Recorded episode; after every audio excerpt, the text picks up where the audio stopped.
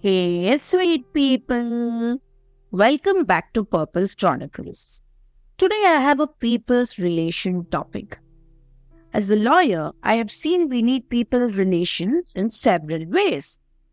One of those aspects is dealing with personnel from the legal department of several companies. Many are known to us for several years and many unknown.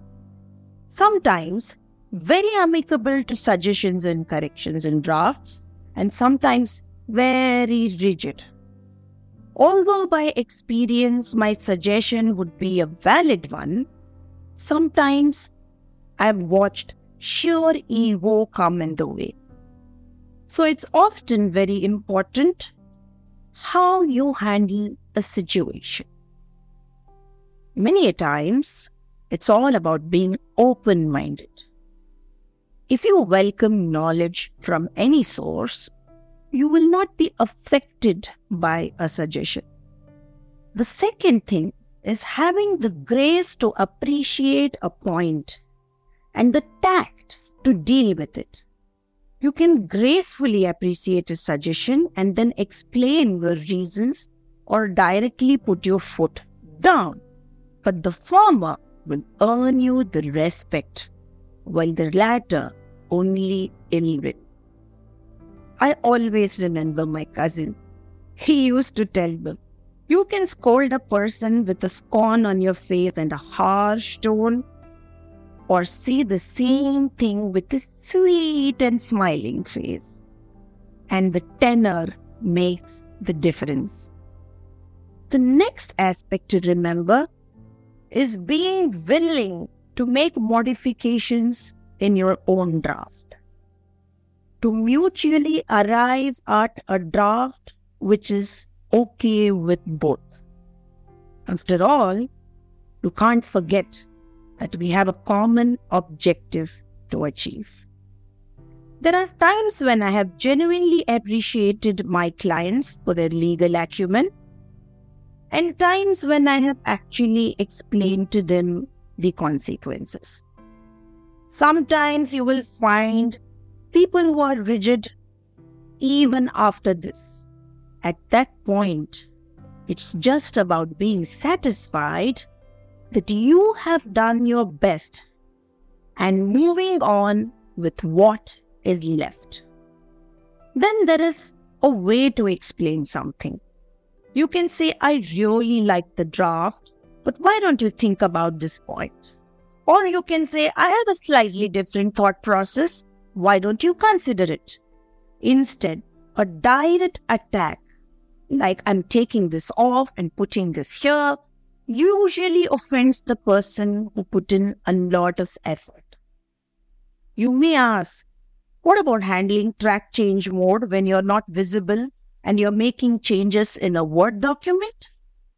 Well, I have found certain things you can do even over there. The first thing I generally do not use red as the color of correction.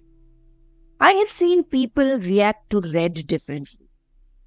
Probably here in India, we feel that I'm being corrected by a teacher with red ink.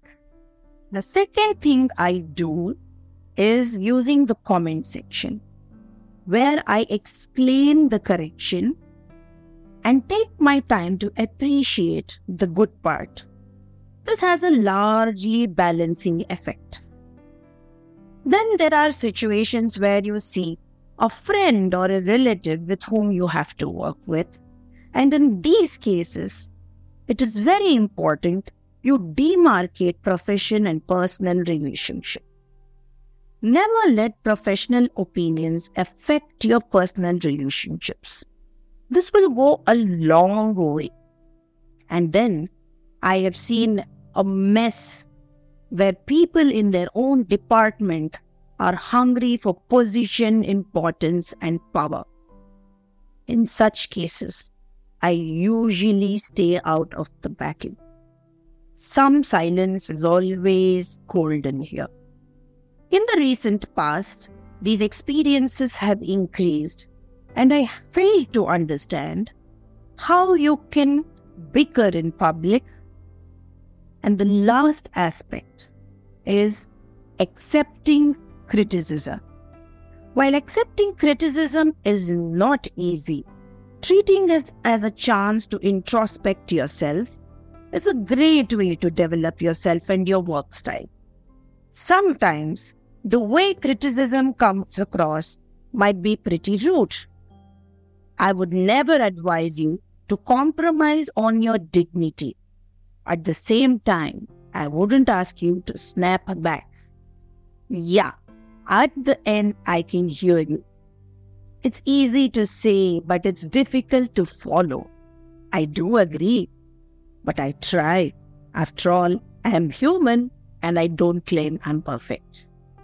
At the same time, cutting another person or lashing back is not a great virtue.